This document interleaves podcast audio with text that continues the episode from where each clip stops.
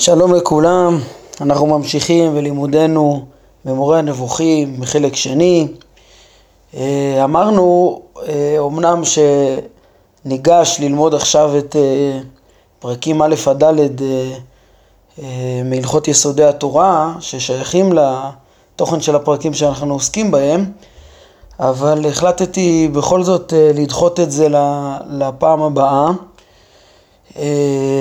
כי מה שאני רוצה לעשות עכשיו זה קודם כל להוסיף עוד אה, אה, קצת הרחבות ועיונים אה, בכמה נקודות עקרוניות ששייכות לפרקים האלו שסיימנו עכשיו, פרקים ב' עד י"ב. אמ, כן, פעם שעברה סיכמנו אותם, הסברנו את המהלך שלהם, הרחבנו בעניינם אה, ועכשיו אני רוצה להתייחס בעיקר לשני נושאים אה, אה, חשובים, שני נושאים עיוניים כלליים ששייכים בדברים שנאמרו בתוך הפרקים האלה. שני, נוש... שני הנושאים כמו שאנחנו נראה מיד, זה אחד זה, זה קשור, אה, הנושא הראשון הוא קשור לפירוש של הרמב"ם אה, למהות המלאכים שהם הזכלים הנבדלים ולמהות השפע אה, שבו השם פועל בעולם ונגלה בעולם השפע השכלי שלמדנו עליו בפרק י"ב, כן, על המלאכים שהם זכלים נבדלים, למדנו פרק ו' בעיקר, ועל השפע בפרק י"ב אה, לעומקו, אז אה, להבין אה, קצת יותר את החידוש של הרמב"ם בנושא הזה ומה נאמר לפניו, קצת בהשוואה לשיטות אחרות, אני רוצה להוסיף שיטות שלא התייחסנו אליהן. גם שיטת הרס"ג וריהל ואיך הרמב"ם אה, שלמד את הספרים האלה אה, בעצם אה, לקח את, כן, נחדד את שיטתו בנושא לעומתם, זה הנושא הראשון. הנושא השני הוא קשור ל... ל... לתכלית של הרמב"ם ב... בזה שהוא מברר כל מיני ענייני מדע בספר אה, ונסביר סביב זה עוד כמה דברים חשובים. כן, זה שני נושאים עקרוניים שאני רוצה לעסוק בהם היום, קצת להרחיב בהם אה, פרטים שונים, מה שנצליח, מה שנספיק, אה, והם יהיו בעצם עיונים והרחבות למה שלמדנו. אני חושב הרחבות חשובות שכדאי להרחיב בהם ולא לפספס אותם. אז ככה, אה, לגבי העניין הראשון, אה, הפירוש של הרמב"ם, אמרנו לעניין המלאכים, למהות המלאכים כזכלים נבדלים ולמהות השפע שבו השם אה, פועל בעולם, נגלה בעולם, משגיח על העולם, נגלה לנביאים, השפע האלוהי, העניין האלוהי של הרמב"ם, כפי שלמדנו עליו בפרק י"ב. אה, סביב הנושא הזה, מה אני רוצה לומר? אז אה, נתחיל ככה, אה, כדי לעמוד על, ה, על, ה, על החידוש שבדברים של הרמב"ם ועל המשמעות שלהם.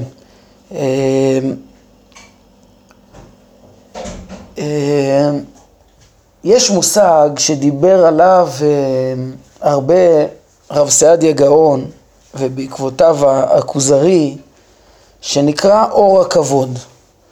מה זה אור הכבוד? כשרב סעדיה גאון ניגש אה, להרחיק את ההגשמה מאת השם ונתקל במקראות אה, שמתארים את השם בצורה אה, מענישה, כן, בצורה אנושית כמו אדם או במושגים של, ששייכים רק במקום כמו מושגים של תנועה וכדומה אז ישר אה, רב סעדיה גאון אה, מלמד, פותר את כל, ה, אה, את כל התיאורים האלה בפתרון אחד כללי, ואומר שכל התיאורים המגשימים הם לא תיאורים של השם עצמו, אלא תיאורים של אור הכבוד, של כבוד השם. כן, מה הכוונה של כבוד השם? זה לא השם בעצמו, מדובר על בריאה שהשם בורא, כמו שהוא אה, ברא עמוד ענן ועמוד אש שהלכו לפני ישראל במדבר, אז אה, ככה גם שמתואר למשל ויעבור השם אה, על פניו, שמעבר זה שייך רק במושגים שנמצאים בתוך המרחב הפיזי, אז אומר אה, הרס"ג מדובר על ויעבור כבוד השם, כן? השם בעצמו לא נמצא במקום, אבל מה שעבר זה אור נברא ש... שהוא ברא. כן, ככה במקומות רבים, וירד השם על הר סיני, אז כבוד השם ירד על, על הר סיני, היינו מראה האש האוכלת שבראש ההר, אה, זה מה שירד, ו, וכאילו חסר פה אה, נסמך, אבל ודאי שהשם לא נמצא במקום ולא שייך בו לא עלייה ולא ירידה. אז ככה בתיאורים מגשימים שונים של הבורא ותיאורים אה, של הנביאים, מה הם ראו, תמיד הרס"ג אה, מדבר על אור הכבוד. כל דבר שהוא צריך להיות מופלא ולא פיזי ולא רגיל, אז אה, רס"ג מפרש אותו על אור הכבוד. ככה ביחס לבורא, וככה גם ביחס למלאכים. גם את מהות המלאכים ואת מהות הנפש, רב סעדיה גאון מפרש שמדובר באור נברא. באור נברא, אור דק, לא אור רגיל, לא כל, כל האורות האלה הם לא אורות רגילים, אה, כמו שאש מאירה אה, או משהו כזה, אלא, אלא מדובר באור מופלא, בבריאה חדשה, פלאית ומיוחדת, וככה הם המלאכים, וככה הם הנפשות. זה, זה, זה, זה המושג אה, אור הכבוד שדיבר עליו רס"ג. דרך אגב,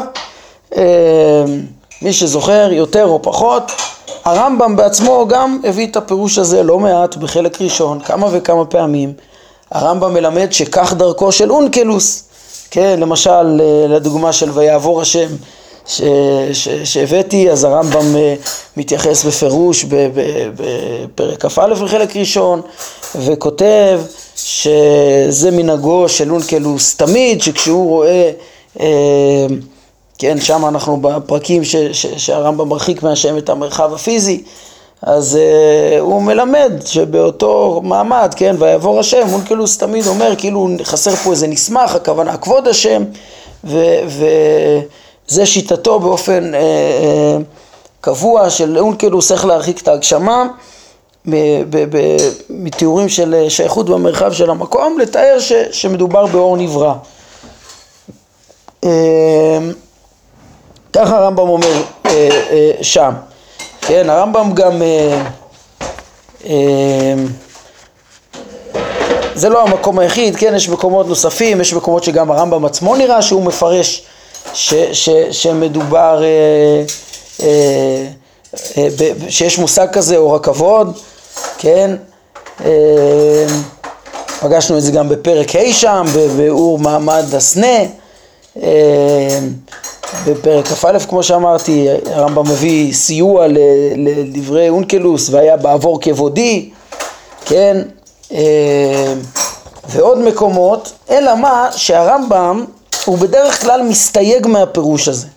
איפה שזה הכרחי להבין, שכן, מפשטי הכתובים, ש, שבאמת מדובר שהייתה איזו בריאה מיוחדת, איפה שמתואר כמראה אש אוכלת בראש ההר, או לבת אש בתוך הסנה, אה, איפה שהכרחי להבין מצד הפרשה שהיה איזה מראה של אור, של אור נברא, של אור פלאי, של עמוד ענן, של עמוד אש וכדומה, אז הרמב"ם באמת מבין את זה כפשוטו. אבל כל מקום שאין הכרחי, זאת אומרת זה מאוד יכול להיות שהשם יברא איזה, איזה עמוד ענן מיוחד שלא מפזרות אותו הרוחות, או עמוד אש שילך לפני העם, או שייסע אה, לפניהם או מאחריהם. כן, כמו ש, שמתואר ב, ב, בתורה, הניסים שהיו על, על ישראל ו, ו, והאופן שהשם הנהיג אותם ושמר על, על, על ישראל במדבר. כן, איפה שיש אה, אה, הכרחים להבין את זה כך, הרמב"ם מבין את זה כך, אבל בדרך כלל הוא מסתייג מזה, ואיפה שאין הכרח, אה, הרמב"ם מנסה לפרש את הסודות של המקראות האלה בצורה עמוקה יותר ולא רוצה להישאר ברובד של אור הכבוד, כן? למשל ב, ב, במעמד הסנה הרמב"ם מנסה להעפיל, לפרש, כן, מהו ויסתר משה פניו כי הרי מהביט אל האלוהים, כן, הזהירות שלו בהשגה, או ב"ויעבור השם על פניו", אז איך שהשם העביר, אה, כמו, אה, כמו שיונתן אומר לנער, יורה את החצי להעבירו, מעביר על בחינת ההתגלות של הפנים, שזה אי אפשר שאדם ישיג, שמשה רצה להשיג את הפנים ומגלה לו רק את אחוריו. אה, הרמב"ם רוצה לפרש את כל הדברים על דברים שכליים. כן, כמה שאפשר לרמוז לעומק של ההבנות, כן, לפעמים אנחנו דנו בזה בחלק ראשון, אם זה בנוסף לפשט ולתיאור של אור הכבוד, או במקום, וכנראה שזה כל עניין לגופו, כל פרשייה לגופה. אה, על כל פנים, הרמב"ם תמיד מחפש, תמיד זה לא מספק אותו הפירוש הזה. אה, היינו, אולי אני אסביר יותר, הרמב"ם מסביר את זה גם נראה לי שם. בפרק אה, כ"ח, ואנחנו דנו ב, ב, בדברים שמה לגבי ותחת רגליו כמעשה לבנת הספיר, הרמב"ם מביא שני פירושים, אה, יש פירוש של אונקלוס ופירוש שלו, ומסביר שאין ביניהם מחלוקת עקרונית, אלא הבדלים בק, בקהל היעד, כן, אבל הרמב"ם באמת לא מסתפק בפירוש של אונקלוס, היינו, מה הכוונה? אונקלוס צריך להסביר שאין לה שם רגליים. אז הוא מפרש שתחת רגליו זה תחת רגלי, רגלי הכיסא, וכיסא הכבוד זה, זה, זה השמיים, זה הגלגלים, ותחת הגלגלים יש את החומר היולי. והרמב"ם אומר שתחת רגליו הכוונה מה שבסיבתו, כן, כמו ויברך השם אותך לרגלי, שזה בסיבתי. אה, אבל על כל פנים, אה, ו... ו, כל פנים, הרמב"ם מלמד על המגמה של אונקלוס, שהוא קודם כל, כן, הוא, הוא כותב את הספר להמון, לציבור כולו, ו... ולכן הוא רק רוצה לשלול את הגשמות, אבל הוא פחות מתעסק בתוכן החיובי, העמוק, הסודי, שנמצא בתוך הכתובים.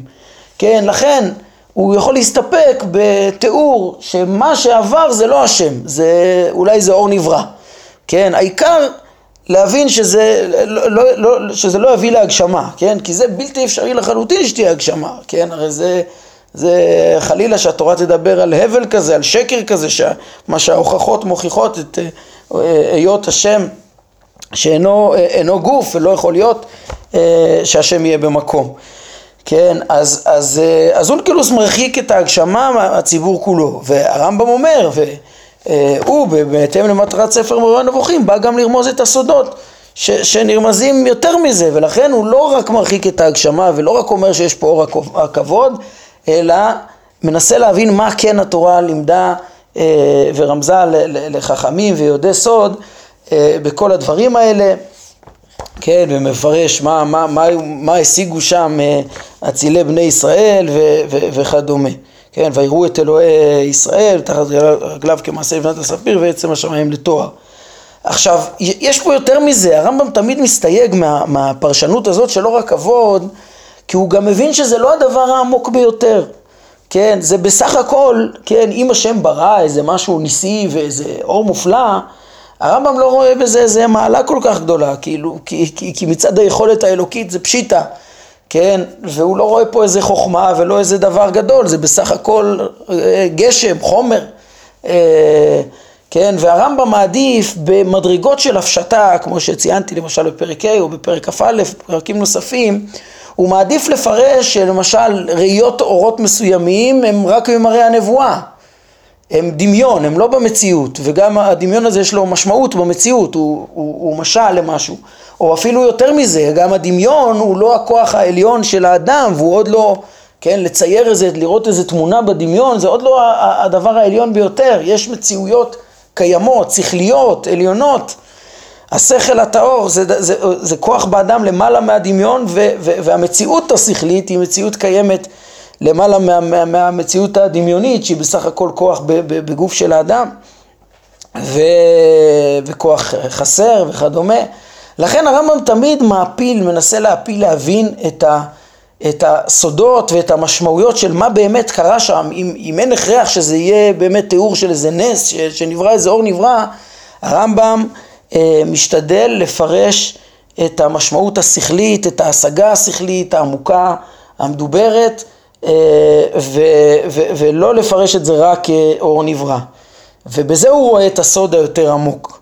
כן, כמו שהרמב"ם מתאר, כן, כמו הדיון הזה שאני מתאר באופן כללי לגבי אור הכבוד, אז ככה, אה, אה, גם כן בדיוק היחס של רס"ג והרמב"ם הוא שונה גם בעניין המלאכים והשפע, שאמרתי שזה הנושא הראשון שצריך לברר אותו.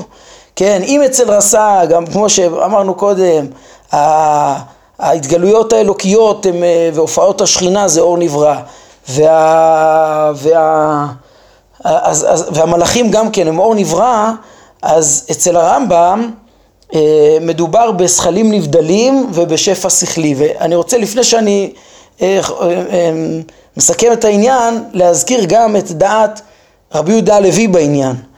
כן, אה, כן, כשלמדנו את פרק ו' אז בעיקר הרחבתי בהשוואה בין דעת הרמב"ם לרמב"ן. אבל בעצם אולי אה, אני רואה, כן, אה, לנכון, אולי אפילו יותר חשוב להתייחס למקורות שעמדו עוד לפני הרמב"ם ומהם הוא בא להוציא ואת ה, ואותם הוא למד והוא התכוון להוסיף קומה והעמקה וראה בשיטתו דרך יותר עמוקה מהדרכים שקדמו לו. כן, אז לכן אני מזכיר את רס"ג ואת רבי יהודה הלוי. רבי יהודה הלוי במובן מסוים הוא ממוצע בין דעת אה, אה, הרס"ג לרמב"ם, ככה שרבי יהודה הלוי הלך צעד אחד אה, אה, מבחינת הרמב"ם ל, ל, יותר ל, ל, להתקרב לה, ולתאר את, ה, את העמקה של הסוד ולעבור מאור הכבוד לממד השכלי מאור הכבוד הפיזי או הדמיוני להשגה השכלית, לעומת אה, אה, הרמב"ם שכבר, ש, שכבר עושה עוד, אה, כן, צעד אה, רחוק יותר מרבי יהודה הלוי. רבי יהודה הלוי גם כן מאמץ את שיטת רס"ג ומתרץ אה, תיאורים של אה, מקום ביחס לבורא בעניין אור הכבוד. רבי יהודה הלוי גם כן, מתאר ככה את השכינה מופיעה, שמופיעה במציאות, וירד השם על הר סיני, זה וירד כבוד השם, בהמשך לרס"ג ממש, ומדבר על זה גם בתחילת מאמר שני וגם מאמר רביעי, לא מעט על אור הכבוד.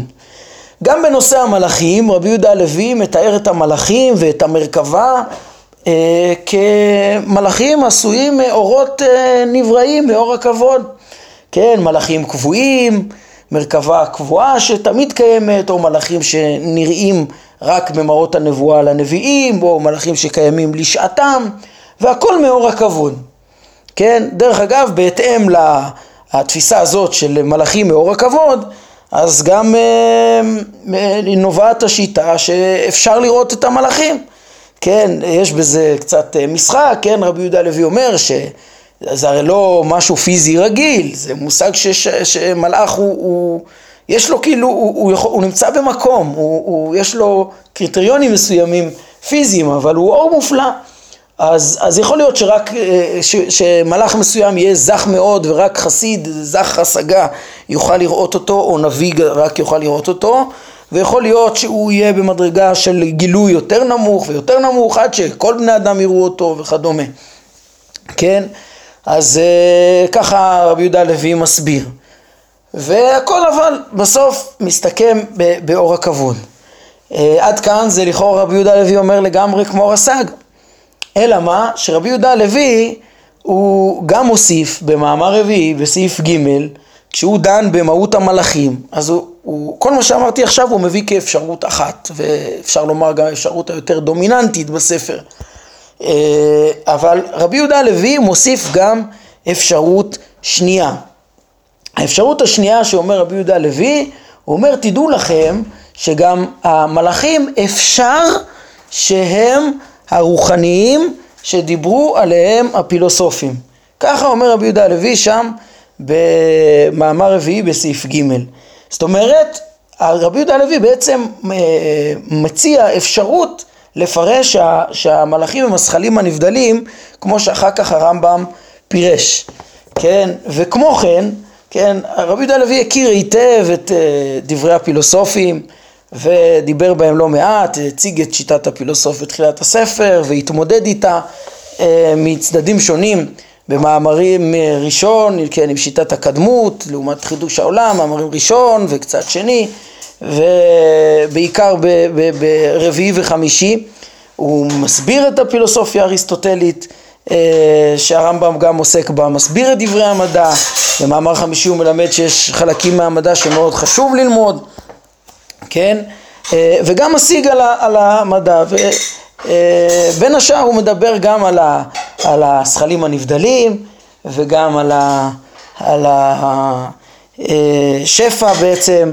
וכל מבנה המציאות שהרמב"ם לימד אותנו בפרקים הללו, כן, והאופן ששופעים הכוחות אה, על פי הפילוסופים בעצם, הצורות לדומם, לצומח, לחי ולאדם, אה, כן, חלים בהם, חל העניין הטבעי בצומח והעניין הנפשי בבעלי חיים והעניין השכלי באדם וגם העניין האלוהי אה, בישראל, כן, אז דיברנו על זה סביב פרק י"א כן, דיברנו מהו העניין, כן, שהשפע ש, שלמדנו עליו בעצם בפרק י"ב הוא העניין האלוהי לפי הרמב"ם, הרמב"ם קורא לו בדיוק באותו ביטוי שרבי יהודה לוי משתמש בערבית, אל אמר אל אלוהי והמתרגמים גם תרגמו שהוא העניין האלוהי.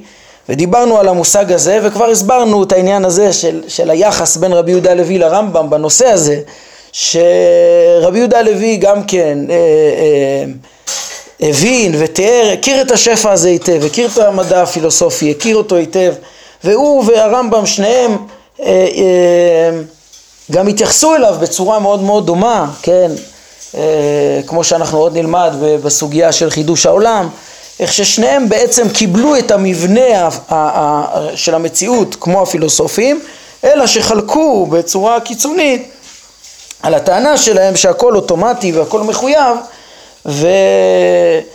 אה, כן, ו, וביססו את העובדה ש, ש, שהכל השם מקיים ברצונו, ובעצם בעניין האלוהי משפיע את, ה, את כל הכוחות האלו, אה, כן, ולא רק השכל הנבדל, כן, זה הצד השווה שביניהם, והצד השונה שביניהם גם תיארנו איך שאצל רבי יהודה הלוי הוא הבין שהשפע הנבואי והניסי וההשגחתי שיש על ישראל הוא לא רק עצם ה... ההשפעה, דרך הערוץ של ההשפעה השכלי הרגיל, אלא הוא עניין אלוהי בפני עצמו.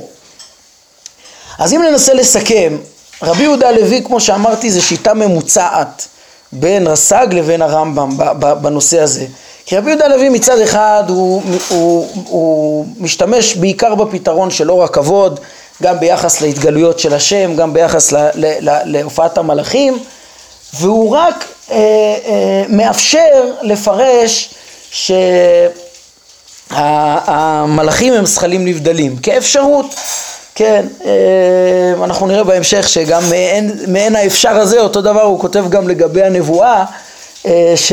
שהוא יסביר אותה, באפשר אולי שזה כמו הרמב"ם, הוא בעיקר ירצה לומר שהנבואה היא משהו אלוהי מופלא שאי אפשר להבין אותו, כן, אבל אפשר שזה גם שפע אה, שכלי שמשתמש בכוח המדמה, הכוח המדמה שהוא נשלט על ידי הכוח השכלי, אנחנו נראה איך שהרמב"ם יסביר את זה בפרקי הנבואה, כן, רבי יהודה לוי מביא אפשרות אולי להסביר את המושגים האלה, את ההשגחה האלוקית אה, אה, ואת המלאכים ואת הנבואה כמו שהרמב"ם אומר, רק כאפשר, אבל רוב הספר מתאר את ה, את ה, דווקא את העניין המופלא שבעניין האלוהי את המלאכים, רבי יהודה הלוי מעדיף את תופעת השכינה, הוא דווקא אה, בלי הסתייגות מתאר שזה דווקא אור נברא וכדומה, כן? אבל מביא אפשרות, ואת אותה אפשרות שרבי יהודה הלוי, זה מה שאנחנו למדנו עליו בהרחבה בפרקים שלנו, ובעצם גם בחלק ראשון, איך שהרמב"ם תמיד מעדיף לפרש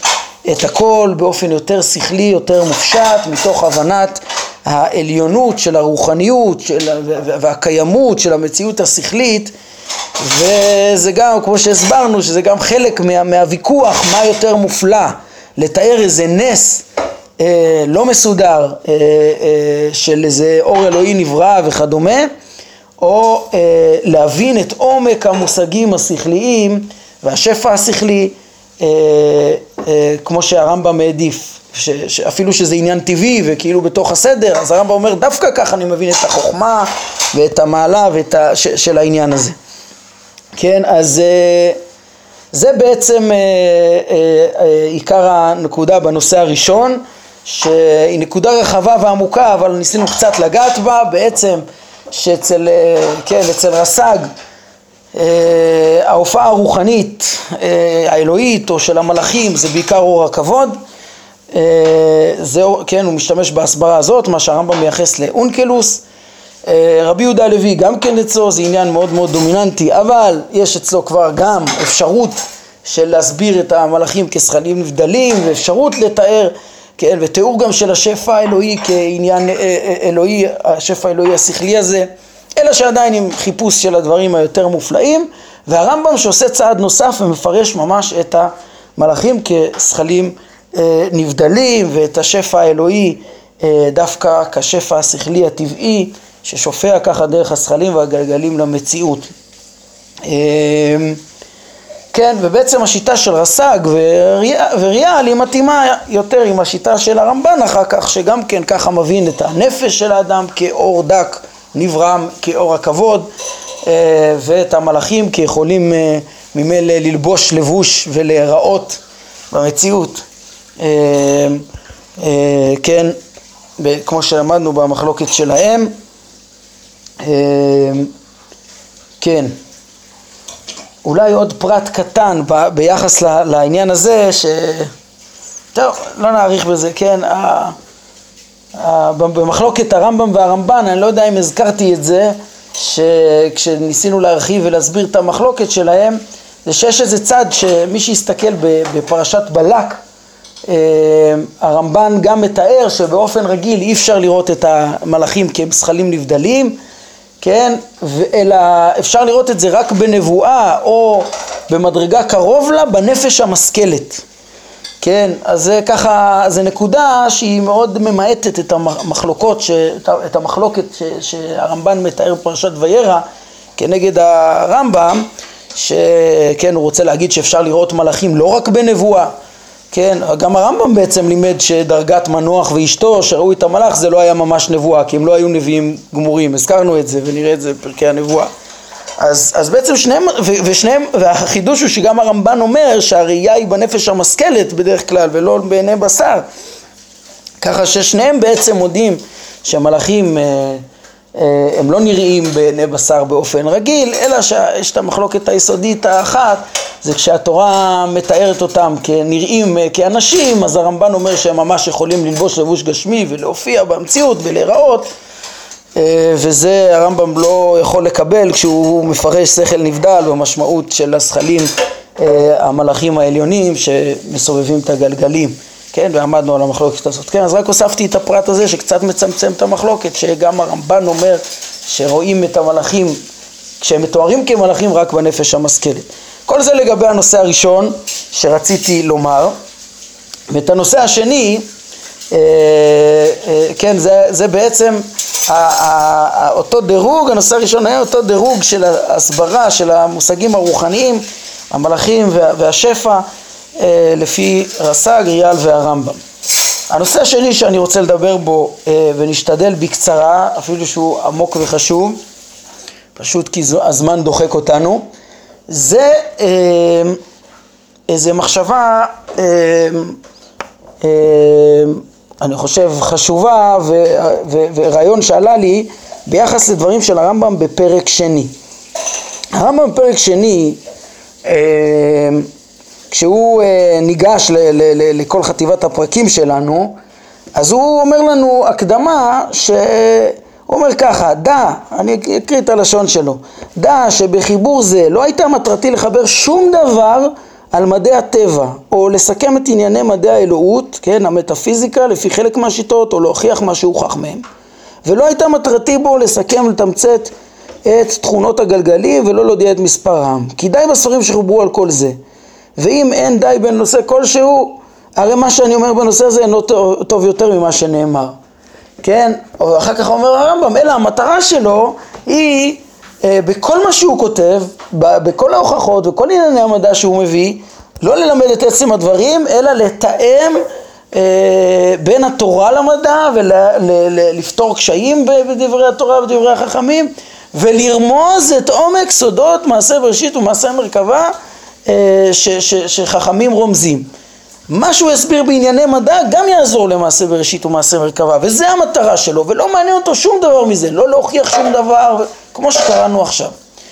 עכשיו, הדברים האלה קצת מפליאים, כן, אנחנו אה, אה, הסברנו, הסברנו אותם בהרחבה בש, בשיעור הקודם, בסיכום שלנו, אבל אני רק מזכיר שהדברים האלו נאמרים בדיוק אחרי מערכה מאוד מאוד ארוכה שבה הרמב"ם ביסס בהוכחות את מציאות הבורא, אחדותו ושאינו גוף, אחרי שבסוף חלק א' הוא שלל את הוכחות המדברים הוכחה אחרי הוכחה, ואחר כך הוכיח בצורה מופלאה אה, וברורה בהוכחות פילוסופיות שונות אה, את, אה, את מציאות השם, אחדותו ושאינו גוף, לפי דרך הפילוסופיה, ובלי תלות בבריאה, ובצורה כל כך נפלאה וכל כך ארוכה. ואומר הרמב"ם, לא באתי להוכיח שום דבר. מה, מה, מה הפשט? כאילו, כל מה שהבאתי בענייני מדע, לא באתי להוכיח שום דבר, וזה לא יותר טוב מספרים אחרים, ו... ואז, אז פה עלתה לי מחשבה אה, שהאמירה הזאת מיד אחרי כל המהלך הזה היא גם מסבירה אה, אה, קצת, הרמב"ם לא רק על הפרקים להבא אומר את זה, שכל מה שהוא הולך להביא עכשיו אה, זה רמזים למעשה בראשית ומרכבה, שזה פשוט, כמו שהסברנו פעם שעברה, אלא גם, הוא אומר כל מה שהבאתי בחיבור הזה, גם ההוכחות שהוא הביא, גם בזה הוא לא בא להגיד את עצם הדברים המדעיים, אלא לרמוז את הסודות. וצריך להבין, איפה, איפה לכאורה כדי לרמוז את הסודות, יש לנו את כל הפרקים של המונחים, אני מבין, כן, הרמב"ם רמז שם מלא סודות, הפרקים האלו אצלנו, שהוא הסביר איך לתפוס את העקרונות של המציאות בצורה כוללת ולראות איך שחז"ל והנביאים רמזו לזה, מצוין, אבל, אבל די, בדיון של ההוכחה ולהראות לנו רק איזה הוכחות טובות ואיזה לא טובות, לכאורה הנושא הוא ההוכחה, איך זה עוזר לה, להבנת הסוד? אז אני חושב, כן, עלתה לי מחשבה כזאת, שאיך זה עוזר להבנת הסוד. אולי קודם כל חייבים לציין שכן, מה שהרמב"ם אומר, שאתה יכול למצוא את, העניין, את הדברים האלה בספרים אחרים, אה, זה, זה, ו, ו, ולא את זה הוא בא להסביר, זה נכון לגבי כל מה שאתה יכול למצוא בספרים אחרים. אבל בעצם בפרקים האלה של הוכחת מציאות הבורא, זה לא היה רק, אה, זה, זה לא דבר שאתה יכול למצוא אותו בספרים אחרים. אולי אני אסביר יותר, אפרט יותר מה אני מתכוון. אנחנו אמנם ראינו שהרמב"ם אה, אה, הביא את הדברים בקצרה ולא טרח אה, ל- ל- להוכיח כל הנחה שהוא השתמש בה ו- ו- וזה, למה? בגלל שזה כבר נתבהר בספרים אחרים. היינו, מה שבאמת נתבהר בספרים אחרים הרמב"ם היה יכול לקצר בו ולא לכתוב אותו. כן, הוא אומר, טוב, תדע לך, יש הנחות מוסכמות ב- ב- ב- בטבע, תלמד מת- פיזיקה או מטאפיזיקה של אריסטו, תלמד את ספרי המדע, תדע אותם. אז בדברים כאלה הרמב"ם רק מציין מהם ההנחות שהוכחו אה, במקומם והוא רק כותב לך בקצרה איך להשתמש בהם. כן, אולי אפילו חלק מההוכחות הרמב"ם כותב אותם מאוד מאוד בקצרה ובמקומות אחרים ההוכחות הוסברו יותר טוב. כן, אבל את ה... את ה...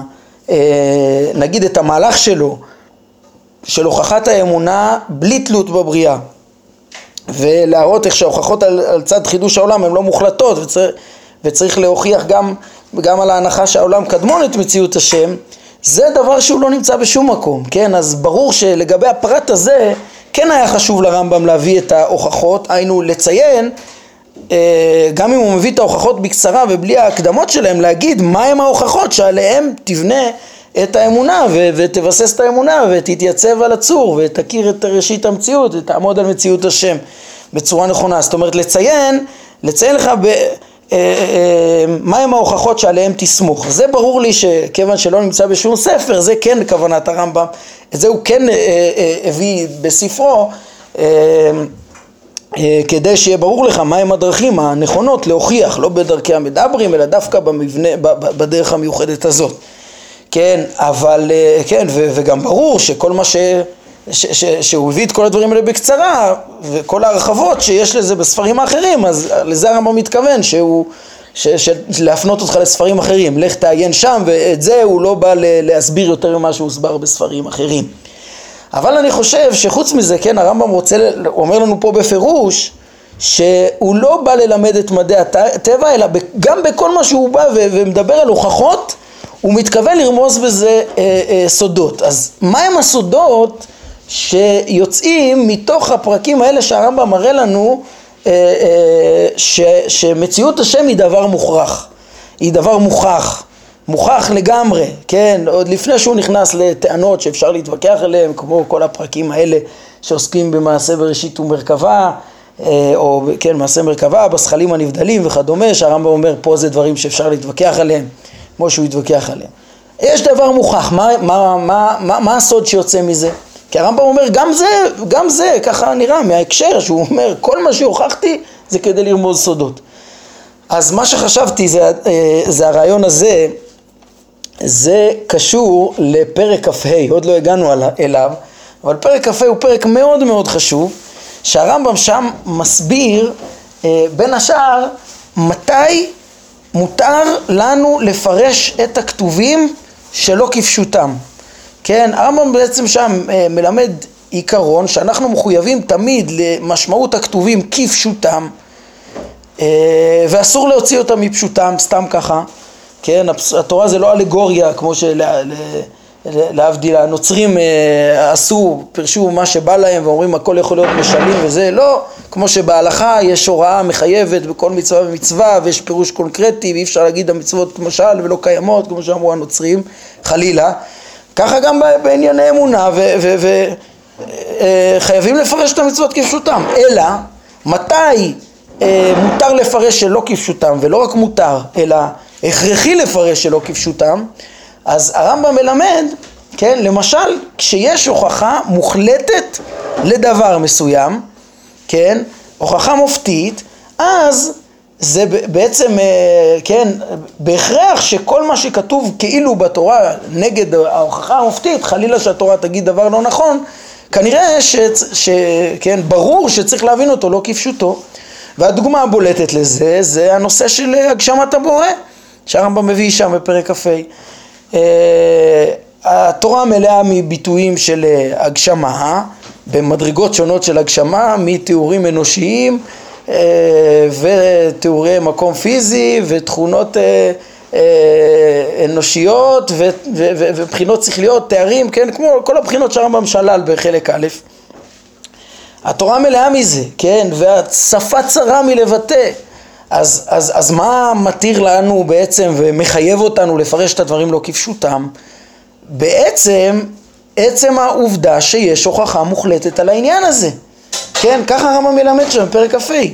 כיוון שיש הוכחה מוחלטת שהשם הוא אינו גשמי בשום צד, כן, אפילו לא רק לא גוף, גם לא במישור הפיזי וגם אין לו שום תכונה אנושית ושום אה, מידות ותארים חיוביים וכדומה, כיוון שהכל מוכח, אז הכרחי להבין את, ה, את, הש, את ההשאלות של הכתובים ולמה, כן, אה, במשמעות מופשטת, כמו שהרמב"ם אה, עסק שם, ברמזים, בסודות שבכל הדברים האלה, וגם הסביר למה התורה מדברת כלשון בני אדם בנושא הזה ומה ההכרח שהתורה בכל זאת דיברה כלשון בני אדם. אבל מה בעצם המנוע ש, שמצדיק לפרש שלא כפשוטו ומחייב לפרש שלא כפשוטו? העובדה שהדבר הזה הוא מוכח הוכחה מוחלטת. לכן אני חושב שאפשר להסביר ש, שמה שהרמב"ם טרח להגיד, תדע לך יש פה הוכחה מוחלטת והכל בקיצור, רק לציין מהם הדרכים הטובות והלא טובות ואיך מציאות השם ואחדותו ושלילת גשמותו המוחלטת, הכל הוכח לגמרי, כאילו זה כמו רק איזה מראה מקום להוכחות ולהסביר לך איך, זה, איך תוכיח איך הדברים האלה ברורים. אה, אני חושב שאפשר שזה אה, הרמב"ם עשה אה, בעצם כדי לחשוף את הסוד, היינו זה קריטי כדי להבין בצורה נכונה את כל הביטויים בהפשטה מוחלטת, אז צריך להבין שיש הוכחה מוחלטת שהוא אומר אותה במינימום בקיצור האפשרי וזה נתבהר בספרים אחרים אז הרמב"ם אומר גם אותה הוא הסביר אה, כדי לפרש את הסוד אתה מבין שהדבר הזה מוחלט ולכן אתה מבין איך צריך לפרש את כל הפסוקים ואת כל התיאורי הגשמה בצורה ככה מופשטת.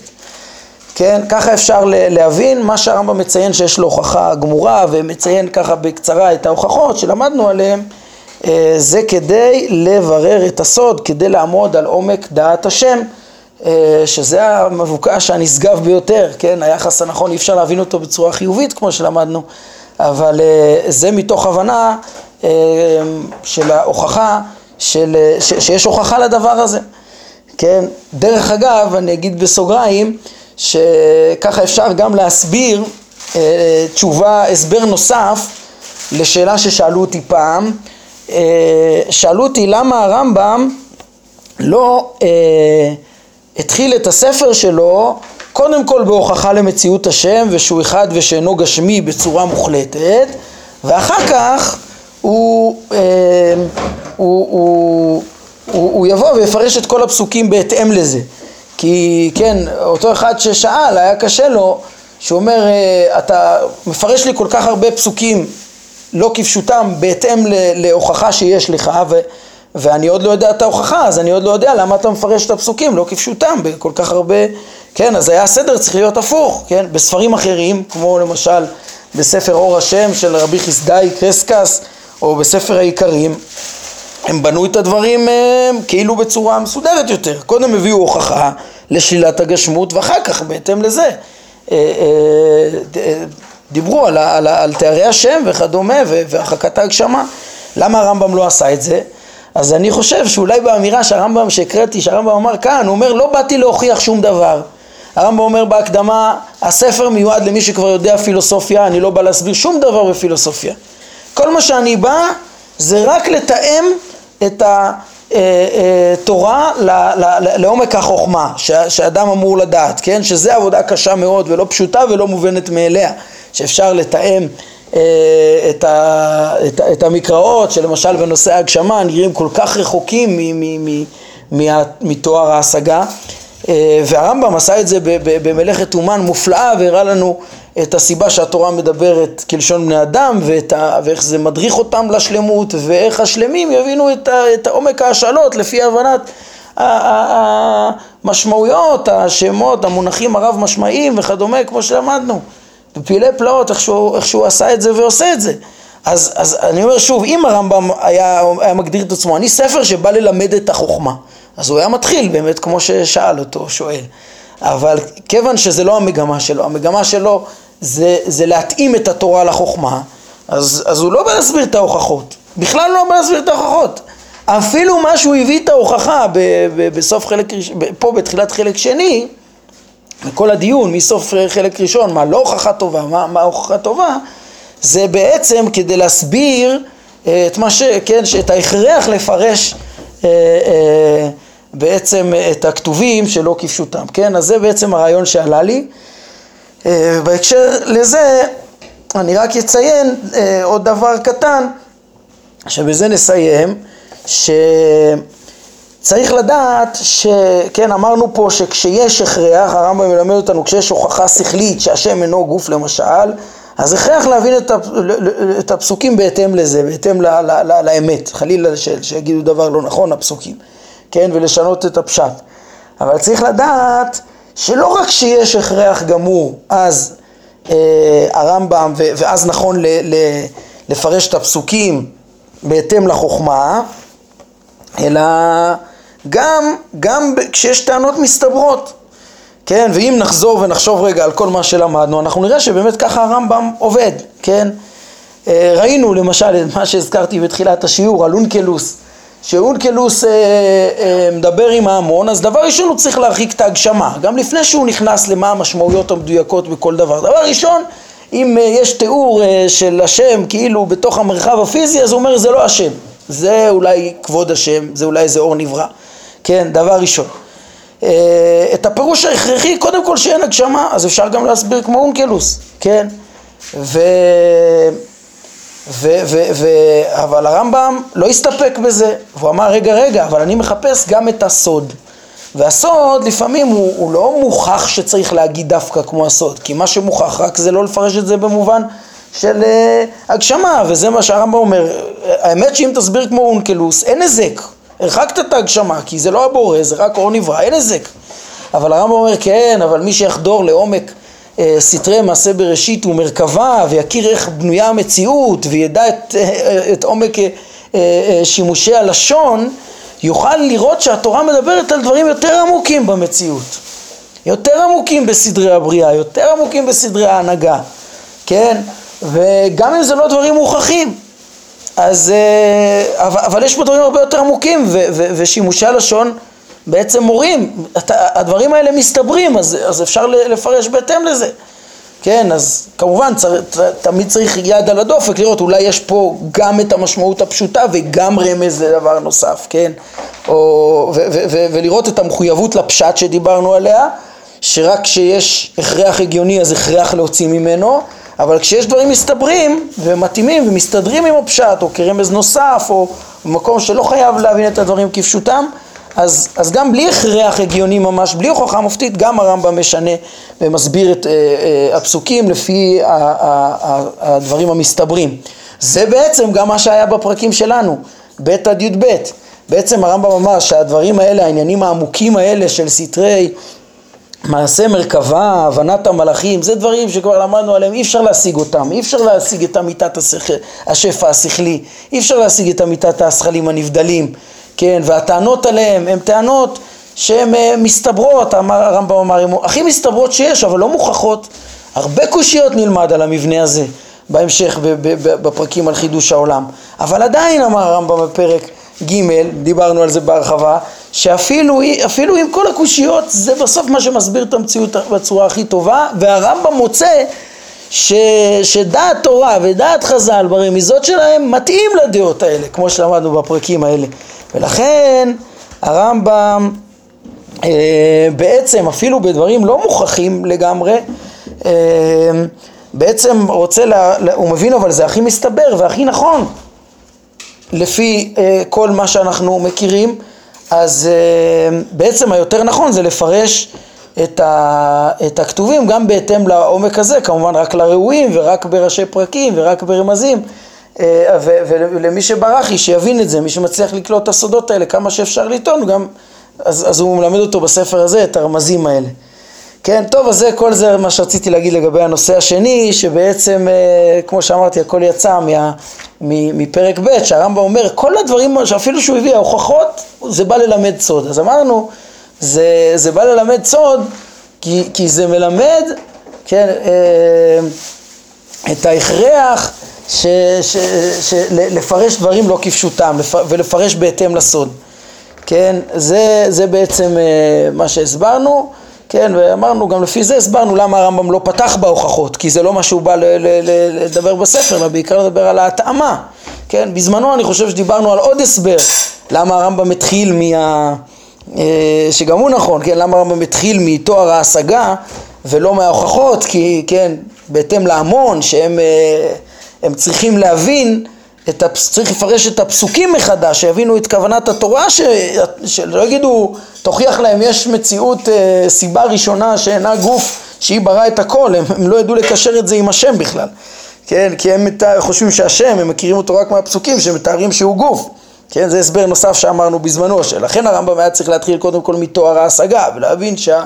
שהקדוש ברוך הוא והמתואר בפסוקים ובקבלה ובכתבי חז"ל, במסורת, אה, כאילו בתיאורים גשמיים, בעצם זה לא כפשוטו, ואחרי, מבין, ואחרי שמבינים, ככה הוא הולך צעד צעד לרומם את האדם. זה גם נכון, אבל אני חושב ששני ההסברים יכולים להיות נכונים, למה הרמב"ם דחה את ההוכחה רק לכאן ויכולים להשלים. טוב, אנחנו נעמוד כאן להיום. ברוך, זה, זה בעצם אה, מה שראינו עוד להרחיב בהקשר של הפרקים האלו. ב' עד י"ב, ובעזרת השם, כמו שאמרתי, בפעם הבאה אנחנו נלמד, אה, ניגש ללמוד את הלכות יסודי התורה, פרקים א' עד ד' ששייכים לעניין הזה, אה, ובזה נעסוק בפעם הבאה, ואחר כך נוכל לגשת לנושא של חידוש העולם ולנושא של הנבואה, שזה שני הפרקים, שני הנושאים השייכים לחלק שני. טוב, נעמוד בזה להיום, ברוך אדוני לעולם, אמן ואמן.